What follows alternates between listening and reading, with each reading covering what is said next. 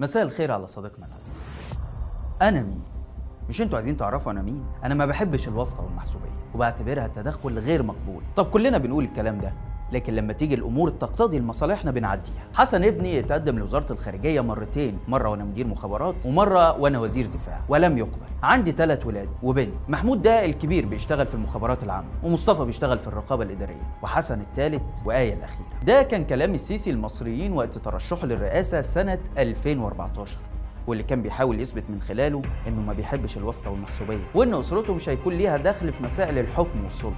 وإن مفيش مشروع توريث تاني على طريقه جمال مبارك. لكن مفيش كام سنة ولقينا محمود السيسي خد ثلاث ترقيات استثنائية وفجأة بقى الرجل الثاني في جهاز المخابرات العامة. بعد طبعا صديق السيسي الشخصي ومدير مكتبه السابق ودراعه اليمين عباس كامل اللي هو نفسه بقى مدير الجهاز. في خطوة كان هدفها السيطرة على أخطر جهاز أمني لا يدين بالولاء الكامل للسيسي في وقتها. الخطوة دي تطلبت الإطاحة بعدد كبير من قادة الجهاز اللي كانوا محسوبين على عمر سليمان الراجل اللي فضل على رأس الجهاز من سنة 1991 لغاية 2011 لما مبارك عينه نائب رئيس الجمهورية في عز ثورة محمود كمان لعب أدوار مؤثرة في أماكن ومواقع مختلفة هنتكلم عنها النهارده بالتفصيل. بس الأول نمسي على حسن السيسي اللي الأيام اللي فاتت ظهرت له صورة من داخل نفس الجهاز.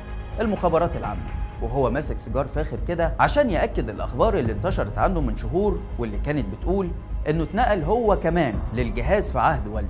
اللي ما بيحبش الواسطة والمحسوبية طبعا. ومش بس كده ده كمان بقى مسؤول عن ملف الطاقة اللي هو واحد من الملفات الحساسة والحيوية جدا واللي مرتبط بعلاقات خارجية مع دولة الاحتلال وبيتداخل مع ملفات زي ليبيا والعلاقة مع تركيا فيما يتعلق بموضوع شرق المتوسط. منصب حسن السيسي اتسبب في حالة غضب داخل الجهاز وده كمان هنتكلم عنه بالتفصيل. بس بعد ما نمسي على المستشار أحمد السيسي نائب رئيس محكمة النقد ورئيس وحدة مكافحة غسيل الأموال وتمويل الإرهاب في البنك المركزي. واللي السيسي أصدر له قانون مخصوص عشان يمد خدمته لحد بعد خروجه على المعاش. ومش بس كده ده كمان عيل له ولاده عبد الرحمن وهاجر في مناصب مهمة هنتكلم عنهم برضه بالتفصيل. بس نقفل بقى الموضوع العائلي ده بالأستاذ محمد حسين السيسي عضو مجلس إدارة الشركة القابضة للكهرباء. واللي ليه حكاية لطيفة قوي برضه هنعرفها النهارده. بصوا بقى الحلقة النهارده مليانة حكايات وتفاصيل مهمة جدا.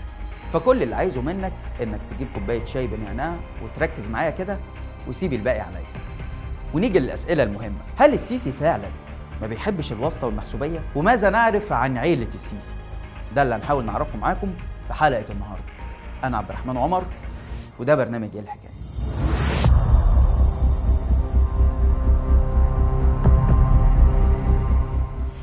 أنا مين؟ مش أنتوا عايزين تعرفوا أنا مين؟ طبعا. أنا ما بحبش الواسطة والمحسوبية بجد. وبعتبرها تدخل غير مقبول بجد. طب كلنا بنقول الكلام دوت لكن صحيح. لما تيجي الأمور تقتضي لمصالحنا بنفوتها ما بن- بن- بنعديها. ثلاث أولاد محمود ده الكبير مصطفى ده اللي بعد منه. حسن الثالث وآية الأخيرة. بيشتغلوا فين يا فندم؟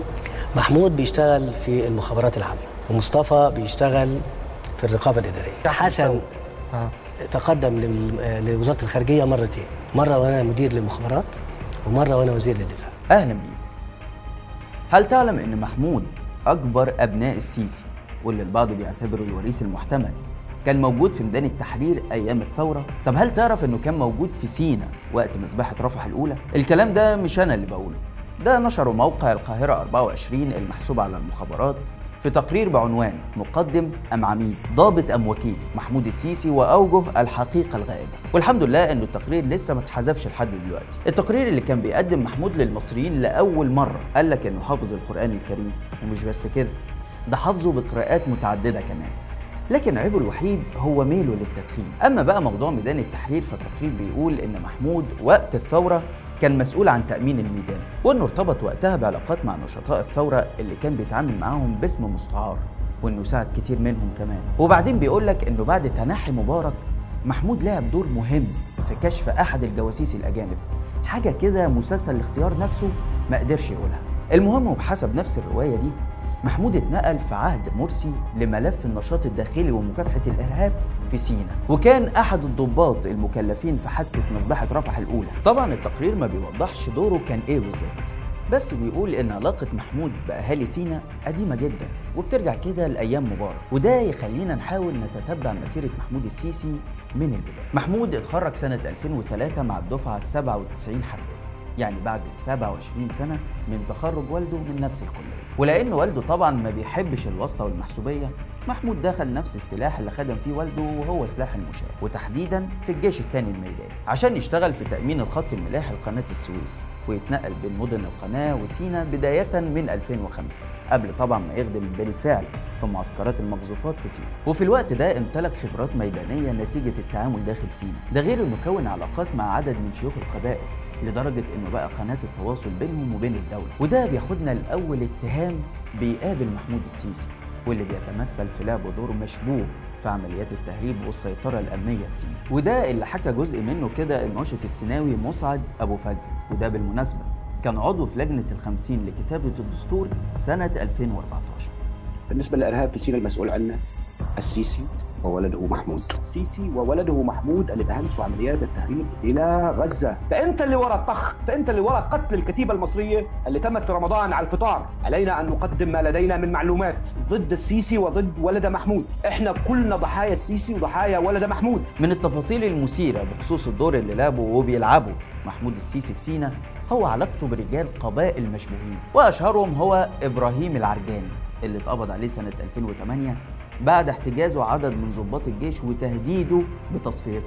بس نفس الراجل ده ظهر مع السيسي سنة 2014 بوصفه شيخ قبيلة الترابين ولبس السيسي العباءة السيناوية وبعدها أسس ما يسمى اتحاد قبائل سينا اللي بتشارك مع الجيش في مواجهة التنظيمات المسلحة في سينا. العرجاني دخل كمان في البيزنس وأسس شركة سينا للإعمار اللي اتحولت بعد كده لمجموعة العرجاني القابضة واللي النهاردة بتشارك الجيش في أغلب الشغل اللي بيتعمل في سينا بل وبيديها الجيش كمان بالأمر المباشر مشاريع إعادة الإعمار في قطاع غزة. وكذلك بتملك شركة هيا للسياحة المسؤولة عن حركة المرور في معبر رفح البري وبكده يكون قدر محمود السيسي إنه يتعاون مع رجال التهريب والسلاح وطلع نشاطهم من تحت الأنفاق لفوق الأرض وقنن أوضاعهم اللي بقت تحت إشراف ومشاركة الجيش والمخابرات. سنة 2019 اتفاجئ المصريين بتقرير نشرته صحيفة نيويورك تايمز الأمريكية قالت فيه إن السيسي بيخطط لتعديل الدستور بهدف البقاء في السلطة مدد إضافية. وكانت المفاجأة الكبيرة هي إشارتها لمحمود السيسي باعتباره المسؤول عن ملف تعديل الدستور وإن هو اللي بيقود الاجتماعات مع قانونيين وبرلمانيين في مقر المخابرات تحت إشراف عباس كامل. وقتها إعلام السيسي اللي تقريبا سامسونج ما كانش لسه بعت له السكريبت الجديد طلع نفى فكرة تعديل الدستور أصلا. ورئيس البرلمان نفسه وقتها علي عبد العال قال ما نعرفش حاجة عن الموضوع ده. وبعدين مدد رئيس الجمهورية ما ينفعش تتعدل وفقا لمادة في دستور 2014 بس سبحان الله يا أخي أول ما وصلت التعليمات اتغير السكريبت وكله اشتغل على أهمية تعديل الدستور. والفوائد المنتظرة من التعديل الجديد. واكتشفنا إن دستور 2014 اللي كانوا بيقولوا عليه أعظم دستور في تاريخ مصر كتب بأيادي مرتعشة في ظروف خاصة. وطلع علي عبد العالي يقول إحنا ما نقصدش السيسي بالتعديل الجديد ما يمكن الراجل ما يترشحش في انتخابات الرئاسة. إن هناك فقرة حاكمة في المادة 226 ونحن أصرينا عليها في لجنة العشرة وفي جميع الأحوال لا يجوز تعديل النصوص المتعلقة بإعادة انتخاب رئيس الجمهورية إحنا مدينا الفترة لست سنوات. وعملنا لظرف تاريخي ولشخصية تاريخي نص انتقالي سنة 2022 لسيادة الرئيس أن يقرر الدخول في الانتخابات أو لا. ولذلك أنا مش عاوزكم تقعوا في هذا الفخ. بعيد كل البعد الرئيس الحالي عن هذا التعديل. طبعا تعديل الدستور اتمرر بنجاح. وادى فرصة للسيسي إنه يستمر في الحكم لحد 2030 على الأقل خالص. ومش بس كده. ده كمان انتخابات الرئاسة اللي علي عبد العال كان بيحاول يصبرنا بيها ويقول لك ما يمكن الرئيس ما يترشحش في 2022 اتأجلت. بعد ما زادت مدة الرئاسة بأثر رجعي عشان تبقى ست سنين بدل أربع سنين. ودينا هم مستنيين 2024 بفارغ الصبر. مع الدعوات المختلفة للسيسي إنه يكتفي بعشر سنين في الحكم ويطلق سراح الشعب الغلبان. كلنا شفنا البرلمان السابق أحمد الطنطاوي وكلماته القوية. وشفنا برضه البرلمان السابق محمد أنور السادات وطلبوا من السيسي إنه يعلن إن دي آخر فترة رئاسية ليه.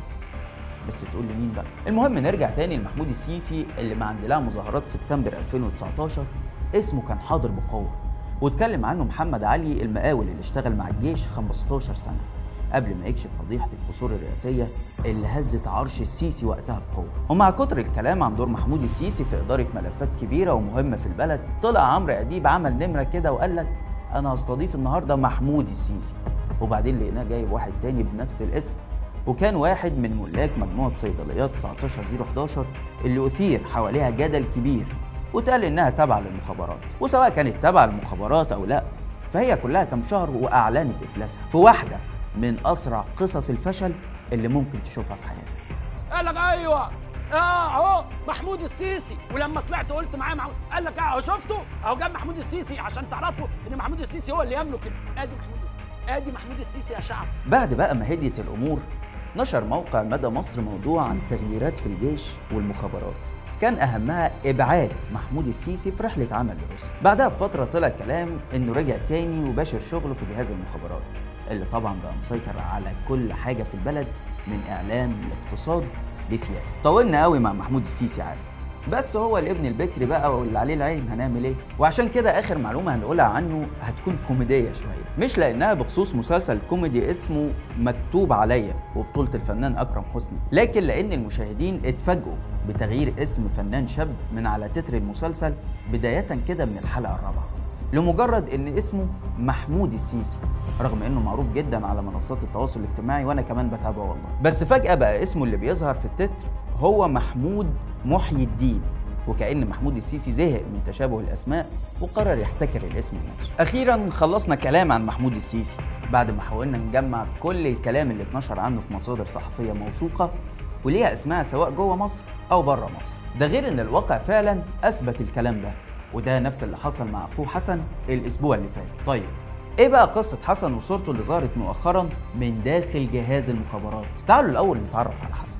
هو الابن الثالث للسيسي بعد محمود الكبير ومصطفى اللي شغال في الرقابة الإدارية من غير واسطة ولا محسوبية طبعا حسن بقى الصغير ده السيسي قال لنا عنه إنه قدم مرتين لوزارة الخارجية واترفض بس من فترة كده اتنشر عنه خبر ملخصه إنه عامل أزمة في جهاز المخابرات العامة بعد ما نط بالباراشوت كده على الجهاز وبقى المسؤول الأول عن ملف الطاقة. طب إيه اللي وداه المخابرات أصلا؟ ده شاب خريج كلية لغات وترجمة جامعة الازهر قال لك ما هو ده سبب الأزمة إن الموظفين القدامى في الجهاز مستغربين وبيقولوا إزاي تجيب حد ولا هو دارس في كلية عسكرية ولا دارس سياسة ولا حتى هندسة وتمسكه ملف مهم زي ده. يعني الولد مش دارس أي حاجة ليها علاقة لا بالمخابرات ولا بالطاقة. بس كل مؤهلاته إنه ابن السيسي.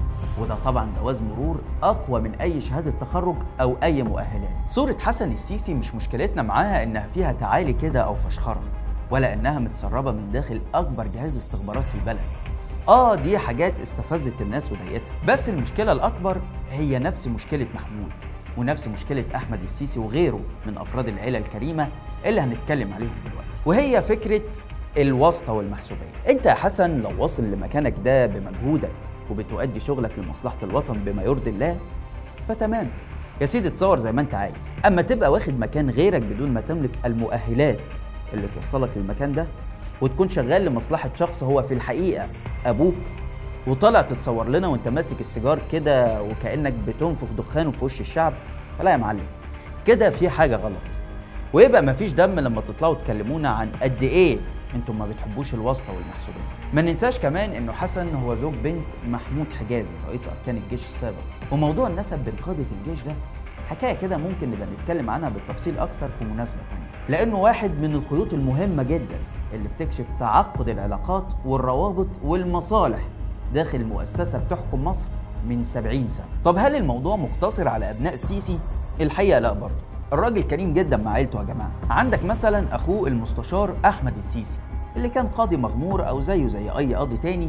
لكن بعد وصول أخوه للسلطة بدأ يترقى سريعا في المناصب لغاية ما بقى نائب رئيس محكمة النقض وبعدين دونا عن كل قضاة مصر اتعين رئيس وحدة مكافحة غسيل الأموال والإرهاب التابعه لرئاسة الوزراء. لكن المضحك بقى هنا إن المستشار أحمد كانت هتنتهي مدته الحالية في سبتمبر 2022 والناس بصراحة توقعت إنه ما يتمش التجديد ليه لأنه هيخرج على المعاش مع بلوغ سن السبعين في يونيو 2023 وبالتالي مش هيكون موجود في محكمة النقض بس السيسي لحقه بتعديل قانوني عدل فيه كلمة واحدة بس بدل ما يكون شرط تولي المنصب إن الشخص يكون من أحد رجال القضاء خلاه يكون أحد الخبرات القضائية. وبكده يستمر المستشار في مهمته حتى بعد خروجه على المعاش. طب هل دي أول مرة السيسي يعمل تعديل مخصوص لأخوه؟ الإجابة برضه لا. وده لأن المستشار أحمد مسك المنصب ده في 2016 وبعدين اتجدد له سنتين كمان في 2018 وقبل ما تنتهي ولايته الثانية سنة 2020 لحقوا السيسي بتعديل قانوني خلى مدد رئاسة اللجنة مفتوحة بلا نهاية. موضوع مدتين ونجيب شخص تاني ده إحنا ما نعرفوش. أنا مش بعيد عنكم يعني لأن يعني كان ليا الشرف ان شقيقي يبقى ضمن ضمن أعضاء القضاء يعني. السيسي مش بس جامل أخوه ده كمان جامل ولاد أخوه. عبد الرحمن اللي اتعين سنة 2019 في نيابة أمن الدولة وهاجر اللي اتعينت قبله معاونة في النيابة الإدارية. طلعت ثلاثة توجيه قبل كده وامبارح طلعت توجيه رابع بإن مفيش حاجة اسمها معرفة ال- الرئيس رئيس إيه؟ مفيش حاجة أنا ما بحبش كده. الناس اللي خدمت معايا في الجيش تعرف إن أنا موت يسمي المحسوبية موت يسمي المحسوبية إن حد ياخد حاجة أكتر من حقه. نختم بقى بقصة كوميدية شوية كده تخص ابن عم السيسي الأستاذ محمد حسين السيسي. اللي كان ليه طبعا نصيب من التورته لما خد هو كمان ثلاث ترقيات استثنائية وبقى أول محاسب في تاريخ مصر يمسك رئاسة شركة كهرباء وهي شركة كهرباء جنوب القاهرة. ولما اتسأل عن الموضوع ده في حوار صحفي قال إن موضوع الإدارة ده موهبة ومهارة ملوش علاقة بنوع الوظيفة وكأن موضوع الرئاسة ده وراثة في العيلة مثلا. وأخيرا الأستاذ محمد حسين خد ترقية كبيرة في أبريل 2022 وبقى عضو مجلس إدارة الشركة القابضة لكهرباء مصر. طبعا من غير واسطة ولا محسوبية. أمال إيه؟ في النهاية زي ما شفنا. السيسي تقريبا كده منسيش حد في العيلة ما حسنش وضعه ومسكوا منصب قيادي في المؤسسة اللي هو فيها أو نقلوا لجهاز سيادي. ودول بس اللي إحنا عرفناهم رغم كل اللي بيحصل من محاولات تكتم وإخفاء. زي مثلا إن اسم الشخص ينزل في الجريدة الرسمية من غير لقبه الأخير اللي هو السيسي أو إن يكون في حالة من الغموض عن ولاد السيسي لدرجة إن نشر صوره ليهم تعتبر تسريب يهز الرأي العام. وسواء كان هدفه من ده مجاملة قرايبه أو السيطرة على أجهزة مهمة وإسنادها لأهل الثقة المقربين منه فده أبعد ما يكون عن الحكم الرشيد اللي المصريين بيتمنوه لبلدهم. بس كده لحد هنا وحلقتنا خلصت. لو الحلقة عجبتك اعمل like و share واشترك في القناة على اليوتيوب عشان يوصلك كل جديد. وما تنساش إنك تقدر تسمع البرنامج بتاعنا بودكاست من الروابط اللي هتلاقيها في التعليقات. وما تنساش الفولو بتاع الانستجرام. واستنانا كل جمعة الساعة 8 بالليل بتوقيت القاهرة في حلقة جديدة من برنامج إيه الحكاية؟ سلام.